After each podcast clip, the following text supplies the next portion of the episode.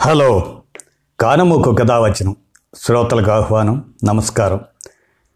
కథా మందారం ఈ శీర్షికలో మూడు దశాబ్దాల క్రితం వ్రాసిన ఈ కథ. ఆదివారం ఆగస్టు పద్దెనిమిది పంతొమ్మిది వందల తొంభై ఒకటిన ప్రచురితమైంది. కథ పేరు మత్స అనే ఈ కథను కేవి బలరామూర్తి గారు రాయగా నేడు మన కానమూకు కథ వచ్చిన శ్రోతలకు వినిపిస్తున్నాను.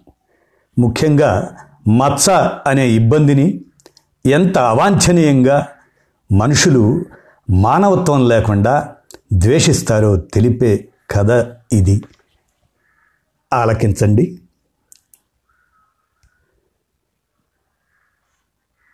మత్స అది శరీరం మీద కావచ్చు మనుషుల శరీరం మీద కావచ్చు జంతువుల శరీరం మీద కావచ్చు. ఎక్కడైనా ఆ మత్స దాని ఇబ్బంది తద్వారా మనుషులు ఏ విధంగా ద్వేషించి ఆ జంతువుల్ని కానీ ప్రాణులు అని అందాం మనం. ఏ విధంగా ద్వేషిస్తారు? వాటి నుంచి ఎలా దూరంగా ఉంటారనేది మనకి ఈ కథలో కేవి బలరామూర్తి గారు రాసిన దాన్ని నేను ఇప్పుడు వినిపిస్తాను. మత్స రచయిత కేవి బలరామూర్తి గారు. కథలోకి వెళ్దాం. ఛీ ఛీ పో అవతలికి. ఏమిటిలా చూస్తావు? కదలకపోయావు కాళ్ళు అడిగి కొడతాను ఆ తిట్లు తింటున్న ప్రాణి ఇంకా అక్కడే నిలబడి అలానే చూస్తున్నది. కోపం వచ్చిన అప్పలస్వామి లాగి కడుపులో తన్నాడు. ఆ తన్నుకు ఆ ప్రాణి కుయ్యో మొర్రో అంటూ పోయి శేషాద్రి అయ్యర్ ఇంటి ముందు ముడుచుకు పడుకుంది. ఆ దృశ్యం చూసిన శేషగిరి విలవిల్లాడాడు. మనసు పొరలు కదిలి ఒక్కసారిగా శేషగిరికి అక్క జ్ఞప్తికొచ్చింది. ఆ కాంపౌండ్లో ఆరు పోర్షన్లు ఉన్నాయి మెయిన్ గేట్కి ఆనుకొని అటు ఇటు రెండు పోర్షన్లు కుడివైపు గోడకి ఆనుకొని రెండు ఎడంవైపు గోడకి ఆనుకొని మరి రెండు మొత్తం ఆరు పోర్షన్లు ఉన్నాయి. లాబెటరీ బాత్రూములు ఖాళీగా ఉన్న నాలుగో వైపు గోడకు ఆనుకొని వరసాగ్గా కట్టి ఉన్నాయి. భాగ్యనగరంలో ఏ మూల పోయినా అద్దెలు ఎక్కువ కానీ వసతులు తక్కువ. అలాంటిది ఆ కాంపౌండ్లో అన్నిటికీ అద్దె తక్కువ. ఇంటాయన ఎక్కడో బొంబాయిలో ఉండటం వల్ల ఎవరికి సతాయింపులు లేవు. ఊళ్ళో ఉన్న ఆ ఇంటాయన చుట్టం ఎవడో నెలకోసారి వచ్చి అద్దెలు వసూలు చేసుకుపోతాడు. గోడకు పెచ్చులు నేలకు గచ్చు లేచిపోయినా ఎవరికి వారే బాగు చేయించుకొని కాలక్షేపం చేస్తున్నారు. ఇలాంటి ఆ కాంపౌండ్లో గేటుకు ఆనుకొని కుడివైపు ఉన్న పోర్షన్లో శేషగిరి తన భార్యా బిడ్డలతో ఉంటున్నాడు. పెంపుడు జంతువుల్లో ముఖ్యమైనది కుక్క. ఎవరన్నా పెంచుకుంటే మంచిది. లేకపోయినా ఏమీ అనుకోదు ఆ జీవి. ఊర కుక్కగా ఊరి మీద పడి బతికేస్తుంది. కానీ పొద్దుగూకేటప్పటికీ దానికి అలవాటైన ఏదో పంచకు చేరుతుంది. అది దాని ప్రవృత్తి. ఆరు కాపురాల వారికి ఎవరికి తగ్గ స్థితి వారికి ఉన్నది ఎవరికి తగ్గ పని మనిషి వాళ్ళకున్నది. ఆ పని మనుషులు వాకిలి చిమ్మి నీళ్ళు చల్లి ఆ తర్వాత అంటగిన్నెల మీద పడతారు. వాటికి తలడ్లు పోసి తళతళలాడేట్లు చేసి బోర్లిస్తారు. ఈ ప్రక్రియలో ఎంగిలి మెతుకులు కొన్ని విసిరేస్తారు. ఓ రోజు ఆ కాంపౌండ్లో పని మనుషుల హడావుడి తగ్గాక ఎక్కడి నుంచి వచ్చిందో ఓ కుక్కపిల్ల అక్కడికి చేరింది. ఎంగిలి మెతుకులు ఆప్యాయంగా ఏరుకు తిన్నది. ఎవరూ అదిలించకపోయేసరికి కాస్త ధైర్యం వచ్చి అందరి ఇళ్ళకు కుక్క పెత్తనాలు చేసింది. అందరినీ చూస్తూ తోకాడించింది. కలుపుగోలుగా కాళ్ళ దగ్గరికి వచ్చి ఆఘ్రాణిస్తూ ముందు కాళ్ళు లేపుతూ చెవులు టపటపలాడిస్తూ కొన్ని విన్యాసాలు చేసి అందరినీ అలరించి తన దోవన తను పోయింది. రోజు ఎంగిళ్ళు విసిరే సమయానికి తయారవటం తన విద్యలు చూపించి పోవడం జరుగుతూ చివరికి ఏమనుకున్నదో ఏమిటో కాంపౌండ్ని విడిచిపోవడం మానుకున్నది. అన్యసునకం పొరపాటున కాంపౌండ్లో దూరిందంటే దీని సొమ్మంతా పోయినట్టు అరవటం యాగి చేయటం మొదలెట్టింది. మొత్తానికల్లా ఆ కుక్కపిల్ల ఆ కాంపౌండ్ని కైవసం చేసుకుని బతికేస్తున్నది. బాగా చిన్నప్పుడు తను కూడా తన అక్క దగ్గర ఈ కుక్క పిల్లలాగే వెంటపడి తిరిగేవాడు. శేషగిరి. శేషగిరి తన ముద్దు ముచ్చట్లు ఆమె దగ్గరే ఎక్కువగా తీరేవి. తమ్ముడు తమ్ముడంటూ ఒక్క నిమిషం కూడా వదిలేది కాదు. ఫ్యాక్టరీ వర్కర్ అప్పలస్వామి గవర్నమెంట్ గుమస్తా.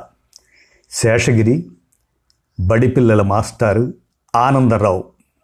ఆసుపత్రి మిడ్వైఫ్ అంబుజమ్మ. కొట్లో గుమస్తా వీరేశములు.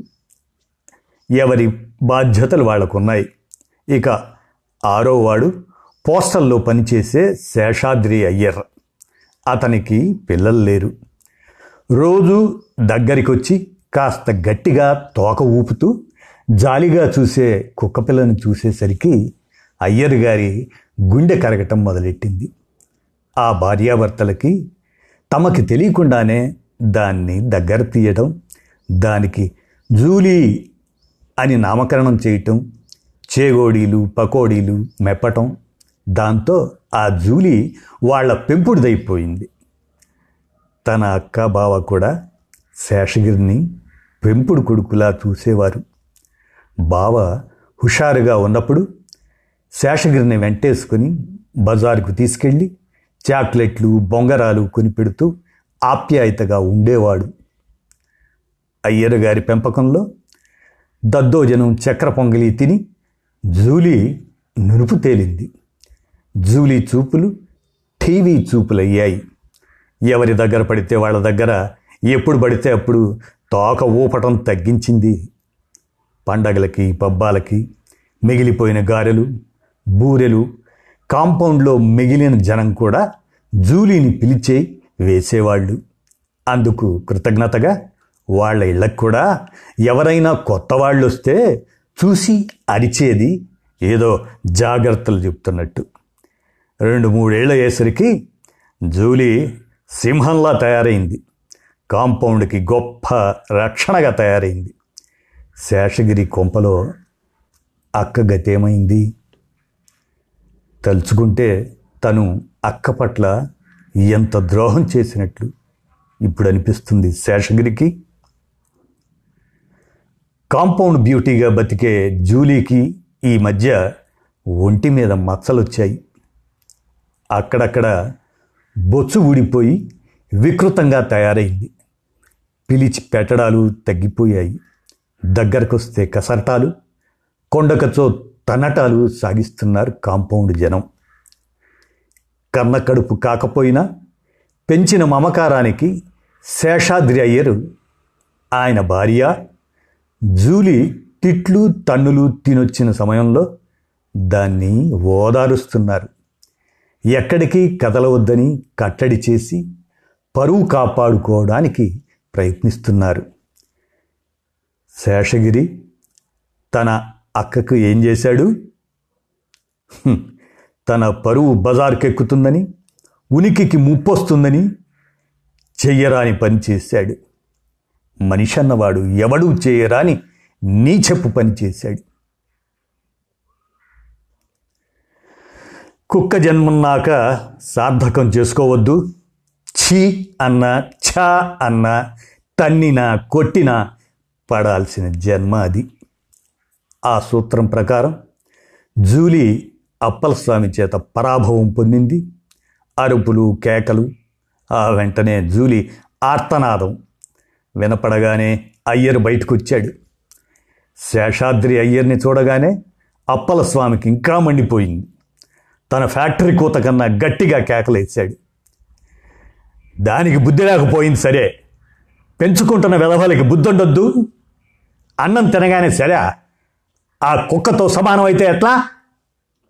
జూలీకి మచ్చలు వచ్చినప్పటి నుంచి ఆ కాంపౌండ్ జనం పేరు పెట్టి పిలవటం మానేశారు.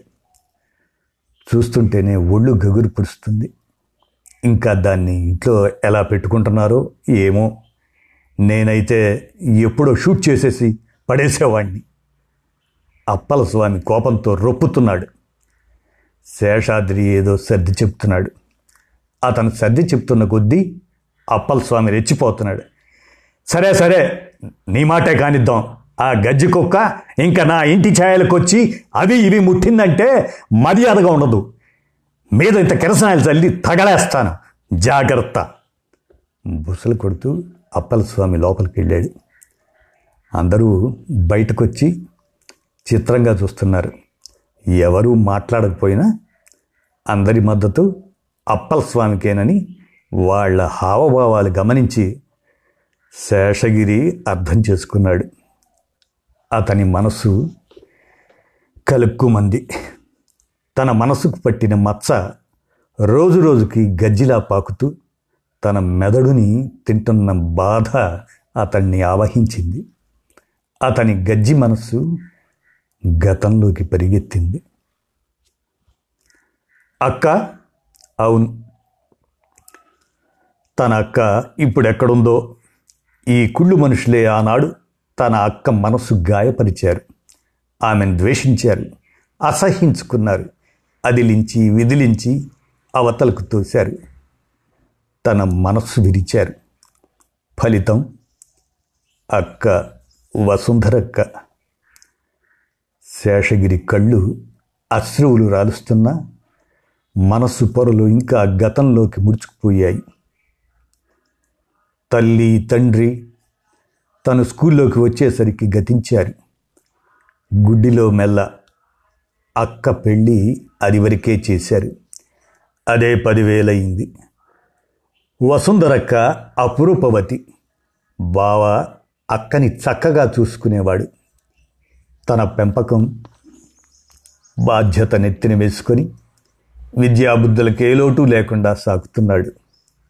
విధి పాపం దానికి ఇద్దరే కూతుళ్ళు. అదృష్టం దురదృష్టం. స్వయంవరంలో పాల్గొన్న మనమందరం అదృష్టాన్ని కోరుకుంటాం. కానీ తోడు పెళ్ళి కూతురులా వెంట వచ్చే దురదృష్టం కూడా తన దండని ఎవరి మెడలోనో వేయక మానదు. వేదాంతం అంటారు కాబోలు దీన్ని. చక్కగా సాగుతున్న అక్క సంసారంలో చిన్న జడివాన. అక్కకి నుదుటి మీద మచ్చ వచ్చింది. నెల అయ్యేసరికి నుదురంతా పాకి తెల్లబడింది. పెళ్ళాం రూపు కాస్త దెబ్బతిన్నాక బావ తన హోదా తగినట్టు భావించుకున్నాడు. బయటికి తీసుకెళ్ళడం మానుకున్నాడు. గతం చనువు పెనవెయ్యాలని అక్క ప్రయత్నించిన కొద్దీ బావ దూరం కాసాగాడు. చివరికి అక్క పొడై బావకు గిట్టలేదు. సంసారంలో జడివానను తుఫాన్ రూపం దాల్చింది. బావ అక్కను వదిలేశాడు. ఇంకో పెళ్ళి చేసుకుని చెప్పా పెట్టకుండా ట్రాన్స్ఫర్ చేయించుకుని ఢిల్లీ వెళ్ళిపోయాడు. ఎంత ప్రయత్నించిన అడ్రస్ మాత్రం దొరకలేదు. తనకు ఉద్యోగం వచ్చింది. గుమస్తా ఉద్యోగం. అయితేనే ఆ పరిస్థితుల్లో అదే లక్ష్య పెట్టయింది. పిల్లను చూసి అక్క తనకి పెళ్ళి చేసింది. భార్య అవును భార్య సహధర్మచారిణి ఏడడుగులు తోడొచ్చిన నీడ కళ్యాణి తన భార్య అయ్యింది. మరదల్ని ముద్దులాడేది. అపురూపంగా అలంకరించేది. తనని ఆమెను పక్కన పక్కన కూర్చోపెట్టి మురిసిపోయేది అక్క బాధ్యతలు. ముగ్గురు పిల్లలు కలిగారు. తిండి తిప్పలు పుస్తకాలు ఫీజులు గుడ్డలు గోచులు పండగలు పబ్బాలు వచ్చిపోయే చుట్టాల తాకిడి బాధ్యతలు బండిడయ్యాయి. రాబడి రవంతే ఉంది.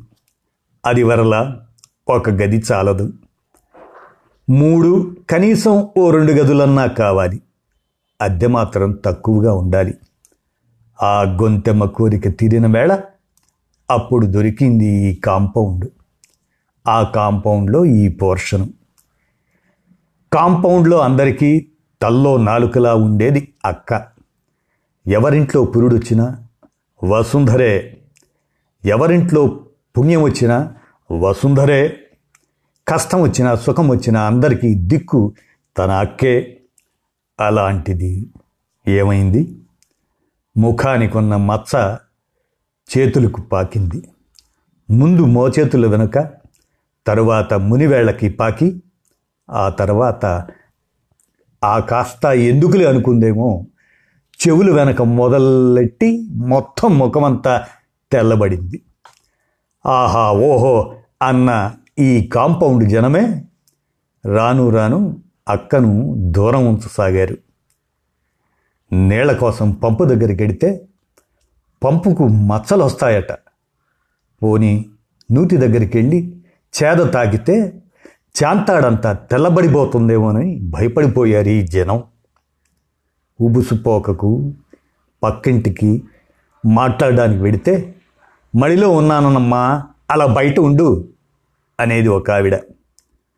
అది వరిలా ఎవరికైనా కష్టం వచ్చినప్పుడు పలర పలకరింపుకు వెడితే మా కష్టం మేము చూసుకోగలంలే అమ్మా నువ్వు నడు అంటూ రకరకాలుగా అక్కను అవమానించారు. బయట పల్లకి అరుపులు ఈ విధంగా ఉంటే ఇంట్లో ఈగల మోత మరో విధంగా ఉంది. ఇదిగో ఏమిటావిడ? ఎక్కడ పడితే అక్కడ పడుకుంటుంది. ఆ పక్క బట్టలు మళ్ళీ నేను పిల్లలు వేసుకొని పడుకోవాలి. కాస్త మీరు చెప్పండి ఆవిడకి. అర్ధాంగికి కూడా అక్క ఆవిడే కానీ వదిన అని అనిపించుకోలేకపోయింది. ఆ పరిస్థితుల్లో తను ఈసడించుకోవటమే కాకుండా పిల్లలకు కూడా ట్రైనింగ్ ఇచ్చి అక్క మీదకి వదిలేదు కదూ తన భార్య? అమ్మో జాణ. తను మాత్రం ఆమె మాటలు నమ్మలేదు. గంగిరెద్దుల అన్నిటికీ తలూపలేదు. చవటల చేతకాని దద్దమ్మల ఓ వెర్రి పీనుగల అక్కని అవును అక్కని ఏం చేశాడు? కర్కశంగా నిర్లజ్జగా ఎవరికీ చెప్పుకోలేని ఛీ! తను మనిషి కాడు అక్క అక్క! ఒక్కసారి కనిపించక్క. దిమ్మెక్కిన మెదడు కరిగి కన్నీరై కురిసి వెలిసి శేషగిరికి మాగన్నుగా నిద్రపట్టింది. సూర్యచంద్రులు వంతులేసుకొని పగలొకడు రాత్రొకడు లోకానికి కాపలా కాస్తున్నారు. గురుద్రోహి చందమామ కన్నింగ్ కాబట్టి అమావాస్య దగ్గర పడుతున్నప్పుడు గైరు హాజరవుతాడు అందుకే అతనెంత అందమైన వాడైనా మొహానికి మచ్చ తప్పలేదు. స్వచ్ఛత కరువడ్డ ఆ కాంపౌండ్లో ఓ అమావాస్యరా రాత్రిపూట కొట్లో గుమస్తా వీరేశం ఇంటి ముందు పెద్ద గలాట రేగింది. చవగ్గా వచ్చిందని బెల్లపొచ్చులు కొన్నాడట వీరేశం. పనిచేసే కొట్టు షావుకారు. రేటు వచ్చినప్పుడు అమ్మాలని అతని ఆలోచన. అందుకు సరుకు దాచటానికి తగిన చోటు లేక గుమస్తా ఇంట్లో ముందు గదిలో పొందిగ్గా పేర్పించాడు. అలాంటి చీకటి సరుకు పూల పాన్పనుకున్నదేమో పిచ్చి ముండ. అయ్యరు గారి పెంపుడు కూతురు ఆ బెల్లపచ్చుల మీద పవళించిందట. ఇంకా సూర్యుడు డ్యూటీకి రాలేదు. ఎనిమిది మూలలకు పట్టిన నల్ల రంగు ఇంకా వెలిసిపోలేదు. తెల్లవారనా వద్దా అంటూ భయం భయంగా ఆ పొద్దు ప్రాతకాలం బెరుకు పడుతున్నది గమనిస్తే కాంపౌండ్లో అయ్యరు కానీ ఆయన పెంపుడు జంతువు కానీ కనిపించలేదు. తన జాతకము అంతేగా? కాంపౌండ్ జనం లేకి మాటలకు ఇంట్లో తనకి ధైర్యం చెప్పాల్సిన తన జనము చేదరించుకున్న చేదరింపులకు అక్కతో తను ఓ చీకటి వేళ పరిగెత్తలేదు. శేషగిరికి తన మీద తనకే అసహ్యం వేసింది తెల్లగా తెల్లారింది. అలసటతో అయ్యరు సైకిల్ దిగి కాంపౌండ్ గేట్లోకి వచ్చాడు. కాంపౌండ్ జనం పెళ్ళి జనంలా కట్టకట్టుకొని అతనికి ఎదురెళ్ళారు. జూలీ ఏది? జూలీ ఏది? అని గుచ్చి గుచ్చి అడిగారు. వదిలేసి వచ్చాను. కళ్ళ గంతలు కట్టి మరీ తీసుకెళ్ళి వదిలేసి వచ్చాను. ఇక్కడికి పది మైళ్ళు. చాలా దూరం. ఇక రాదది. రుణం తీరిపోయింది. ఇంకా ఏమి మాట్లాడితే వాంతిలా రాబోతున్న దుఃఖం ఎక్కడ ఎగతన్నుకొస్తుందో అన్నట్లు నోట్లో గుడ్డ కుక్కుకొని లోపలికి పరిగెత్తాడు. ఆ రోజు ఇదే మోక ఇలాగే తన చుట్టూ మూగి పండగ చేసుకోలేదు. శేషగిరి మనసు ఈసడింపుగా మూలిగింది. కుక్కగారి నిష్క్రమణతో కాంపౌండ్ జనంలో కోలాహలం పెరిగింది. ఎవరికి వచ్చిన రీతిలో వాళ్ళు తమ సంతోషాన్ని వెల్లడి చేసుకున్నారు. జూలీ వెళ్ళిపోయింది. కాదు కాదు. అయ్యర్ తీసుకెళ్ళి పది మైళ్ళ కవతల వదిలేసి వచ్చాడు. అమ్మయ్యా! పేడ విరగడయింది శేషగిరి మత్సల మనసు అతలాకుతలమైంది. వద్దన్న గతంలోకి దారి తీసింది. మనసుకు జబ్బు చేసిన పరిగెడుతుందా? అవును. తన గుండె ఏమిటి ఇలా లావాలా కుత కుత కుతలాడుతుంది. గుండె గుబగుబలాడి ఒక్కసారిగా ఆగిపోదు కదా? ఈ కాంపౌండ్ జనం ఆనాడు బొంబాయి మనిషికి ఉత్తరం రాయలేదు. ఆ మనిషి ఈ కాంపౌండ్లో ఉంటే మోకుమ్మడిగా తాము ఖాళీ చేసిపోతామని బెదిరించలేదు. తెల్లారి అద్దె వసూలు మనిషి వచ్చాడు. కుటుంబం యావత్తు వెంటనే ఖాళీ చేసి పొమ్మని ఆజ్ఞ జారీ చేశాడు. తను కాళ్ళ వేళ్ళా పడి వారం రోజులు టైం అడిగాడు. అమ్మో ఇంత చౌక ఇల్లు పోతే మళ్ళీ దొరుకుతుందా? భయం భయం బతుకు భయం. అదృష్టం. మూడో రోజున ఢిల్లీ నుంచి జాబ్ వచ్చింది.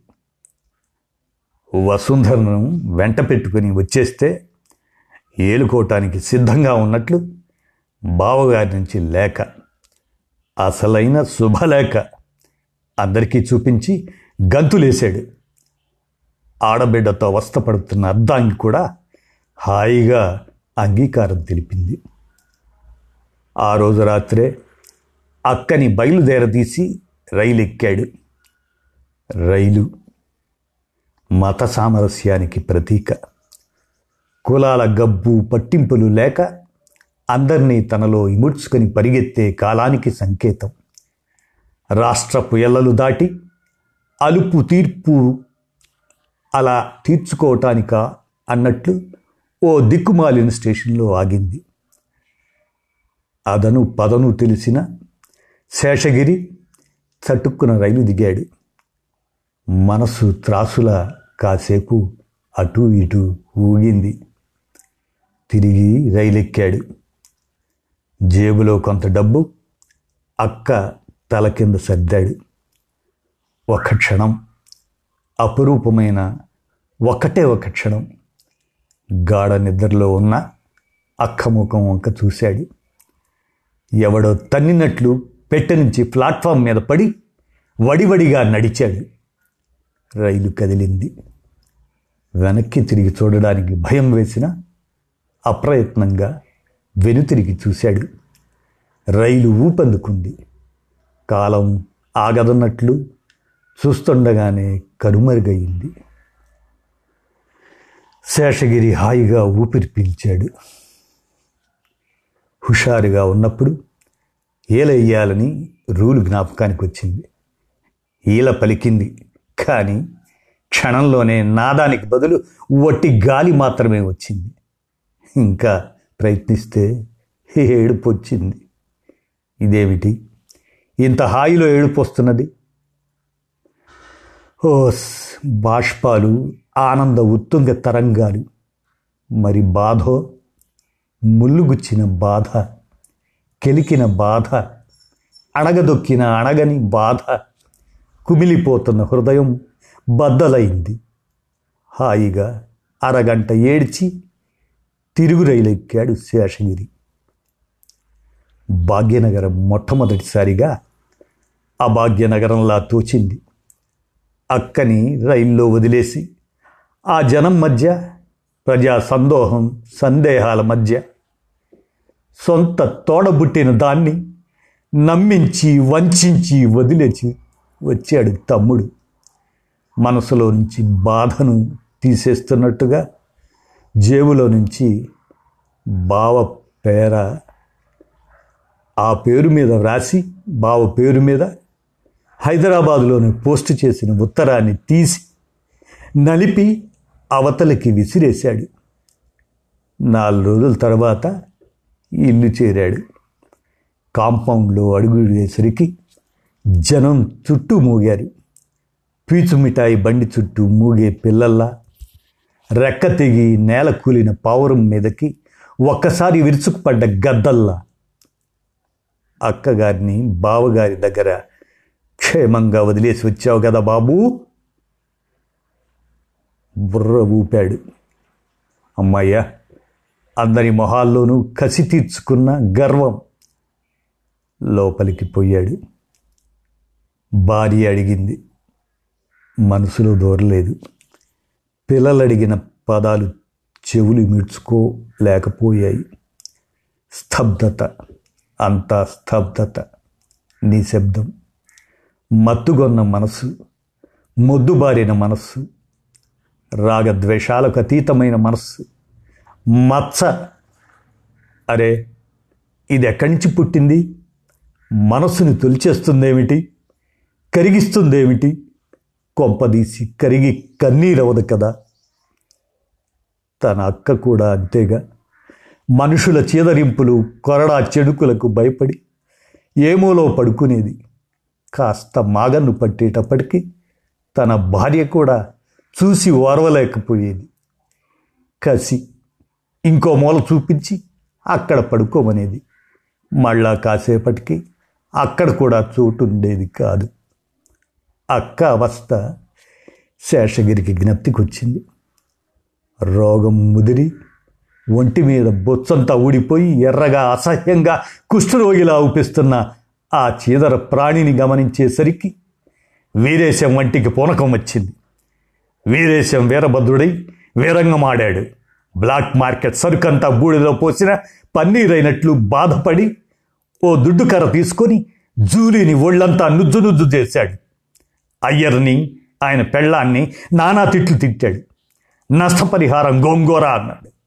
కానీ అయ్యర్ని తన్నినా పావలా రాలదని కాంపౌండ్ జనాన్ని పోగేసి అప్పటికప్పుడు పంచాయతీ పెట్టించాడు.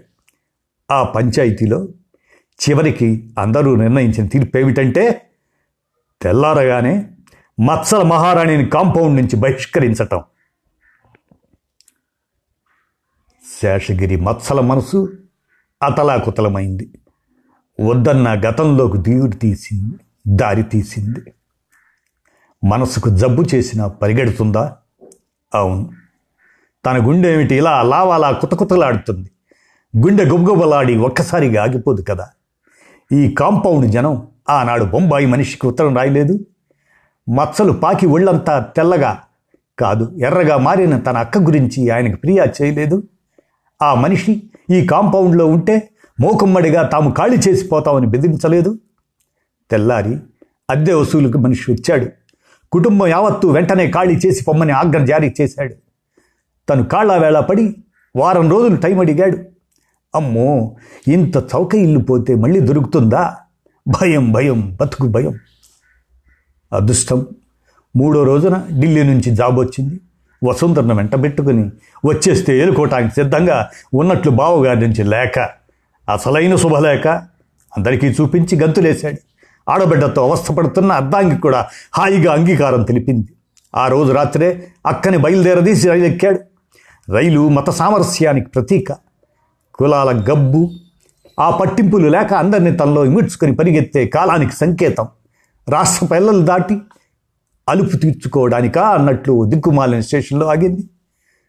అదను పదును తెలిసిన శేషగిరి చటుక్కున రైలు దిగాడు. మనసు త్రాసులా కాసేపు అటు ఇటు ఊగింది. తిరిగి రైలు ఎక్కాడు జేబులో కొంత డబ్బు అక్క తల కింద సత్తాడు. ఒక్క క్షణం అపరూపమైన ఒక్కటే ఒక్క క్షణం. గాఢ నిద్రలో ఉన్న అక్క ముఖం వంక చూశాడు. ఎవడో తన్నినట్టు పెట్టెలోంచి ప్లాట్ఫామ్ మీద పడి వడివడిగా నడిచాడు. రైలు కదిలింది. వెనక్కి తిరిగి చూడ్డానికి భయం. అలా భయం వేసిన అప్రయత్నంగా వెనుదిరిగి చూశాడు. రైలు ఊపందుకుంది. కాలం ఆగదన్నట్టు చూస్తుండగానే కనుమరుగైపోయింది. శేషగిరి హాయిగా ఊపిరి పీల్చాడు. హుషారుగా ఉన్నప్పుడు ఏలయ్యాలని రూలు జ్ఞాపకానికి వచ్చింది. ఈల పలికింది. కానీ క్షణంలోనే నాదానికి బదులు ఒట్టి గాలి మాత్రమే వచ్చింది. ఇంకా ప్రయత్నిస్తే ఏడుపు వచ్చింది. ఇదేమిటి ఇంత హాయిలో ఏడుపు వస్తున్నది? ఓస్ బాష్పాలు ఆనంద ఉత్తుంగ తరంగాలు మరి బాధో ముళ్ళు గుచ్చిన బాధో కెలికిన బాధ. అణగదొక్కిన అణగని బాధ కుమిలిపోతున్న హృదయం బద్దలైంది. హాయిగా అరగంట ఏడ్చి తిరిగి రైలెక్కాడు శేషగిరి. భాగ్యనగరం మొట్టమొదటిసారిగా భాగ్యనగరంలా తోచింది. అక్కని రైల్లో వదిలేసి ఆ జనం మధ్య ప్రజా సందోహ సందేహాల మధ్య సొంత తోడబుట్టిన దాన్ని నమ్మించి వంచి వదిలేసి వచ్చాడు తమ్ముడు. మనసులోంచి బాధను తోసేస్తున్నట్లుగా తీసేస్తున్నట్లుగా జేబులో నుంచి బావపేర మీద రాసిన హైదరాబాదులోనే పోస్టు చేసిన ఉత్తరాన్ని తీసి నలిపి అవతలికి విసిరేశాడు. నాలుగు రోజుల తర్వాత ఇల్లు చేరాడు. కాంపౌండ్లో అడిగిడేసరికి జనం చుట్టూ మూగారు. పీచు మిఠాయి బండి చుట్టూ మూగే పిల్లల్లా రెక్క తెగి నేల కూలిన పావురం మీదకి ఒక్కసారి విరుచుకుపడ్డ గద్దల్లా అక్క అక్కగారిని బావగారి దగ్గర క్షేమంగా వదిలేసి వచ్చావు కదా బాబు? అంటే బొర్ర ఊపాడు. అమ్మయ్యా అందరి మొహాల్లోనూ కలిసి తీర్చుకున్న గర్వం లోపలికి పోయాడు. భార్య అడిగింది. మనసులో దూరలేదు పిల్లలు అడిగిన పదాలు చెవులు మిడ్చుకోలేకపోయాయి స్తబ్దత అంతా స్తబ్దత నిశ్శబ్దం. మత్తుగొన్న మనస్సు ముద్దు మారిన మనస్సు రాగద్వేషాలకు అతీతమైన మనస్సు మత్స. అరే ఇది ఎక్కడి నుంచి పుట్టింది? మనస్సుని తొలిచేస్తుందేమిటి కరిగిస్తుందేమిటి? కొప్పదీసి కరిగి కన్నీరవుదు కదా. ఏదో అలికిడి. గేటు దగ్గర అలికిడికి శేషగిరి గతంలో నుంచి వర్తమానంలోకి వచ్చాడు. శేషగిరి అందరితో పాటు గేటు వంక చూశాడు. మనసు వర్తమానంలోకి అడుగిడినా చూపు గతంలోనే ఉంది. కళ్ళు డోలాయమానంగా చూస్తున్నాయి. ఒళ్ళంతా ఏవేవో పీకేసిన రక్తశక్త గాయాలు. రక్తం ఓడుతున్న శత్రువులు తాకిడి నుంచి తప్పించుకున్న వీర సిఫాయిల చిగుళ్ళు కనిపించేటట్టు పళ్ళన్నీ బయటపెట్టి తోక మాత్రం వెనక కాళ్ళ మధ్య ముడిచి వెంటబడిన ఊర కుక్కలకు బదులు చెప్పి కాంపౌండ్లోకి వచ్చింది జూలీ. తిన్నగా అయ్యరు గారి పంచన చేరి భయం భయంగా ముడుచుకు పడుకొని చూస్తున్నది. కాంపౌండ్ జనం బిక్క చచ్చిపోయి చూస్తున్నారు. వాస్తవమో కలో వాళ్ళకి అర్థం కానంత భ్రమలో ఉన్నారు. జూలీ తన వంకే చూస్తున్నది. ఆ చూపులు క్రూరంగా దహించి వేసేట్టున్నాయి. ఓరే చండాలుడా వంచి వదిలిచి వదిలివేసి వేస్తావా? కాదు కాదు. నేను కాదు. అయ్యరు. కాదు నువ్వే నువ్వే. మచ్చలు మనసుకు చిల్లులు చేశాయి. జల్లెడలా ఉన్న ఆ కాస్త మనసు కరిగింది. నీరయ్యింది. వలవల కళ్ళంట ధారాపాతంగా కురుస్తున్నది కన్నీరు. శేషగిరి బోరు నేడుస్తూ పరుగెత్తుకెళ్ళి జూలీని కాదు కుక్కని కాదు కాదు. గజ్జి కుక్కని కుస్సు కుక్కని కౌగిలించుకున్నాడు. పోయిన పెన్నిది దొరికినట్టు తెగిపోయిన రెక్కలు మళ్ళీ వచ్చినట్లు వదిలేస్తే మళ్ళీ అవి తెగిపోతాయేమోనన్నంత గట్టిగా కావలించుకొని ఏడుస్తూనే ఉన్నాడు. ఆ ఏడుపులో కోటి అర్థాలు. ఆ కాంపౌండ్ జనంలో నిజాయితీ ఉంటే జాలి కరుణ ఉంటే అంబుజమ్మ మంత్రసాని తనలో ఓ బుద్ధుడు పుట్టవచ్చు ఆనందరావు మాస్టారి కనుసన్నలలో ఓ జీసస్ వెలవచ్చు. అప్పల స్వామి నేతృత్వంలో ఓ మహాత్ముడు తయారవ్వచ్చు. వీరేశం పెంపకంలో ఓ రాముడై పెరిగి పెద్దవచ్చు. శేషగిరి రోదనం కోరరానిది కోరుతున్నదా? అతని దుఃఖానికి ఆనకట్ట కట్టి కోరుకుంటున్నది. తిరిగి వస్తుందా ఏమో. జూలీ తిరిగొచ్చింది. కుక్క కాబట్టి. అక్క మాత్రం తిరిగి రాలేదు. మనిషి కదా మరి. ఇదండి. కథ. మత్స అనే ఈ కథని కేవి బాలరామమూర్తి గారు పంతొమ్మిది వందల తొంభై ఒకటి ఆదివారం ఆగస్టు పద్దెనిమిది సంచికలో వారు రాసినటువంటి కథ ప్రచురింపబడింది. దాన్ని మూడు దశాబ్దాల తరువాత మీ కానమోకు కథావచనం కథా మందారంలో శ్రోతలకు వినిపించాను.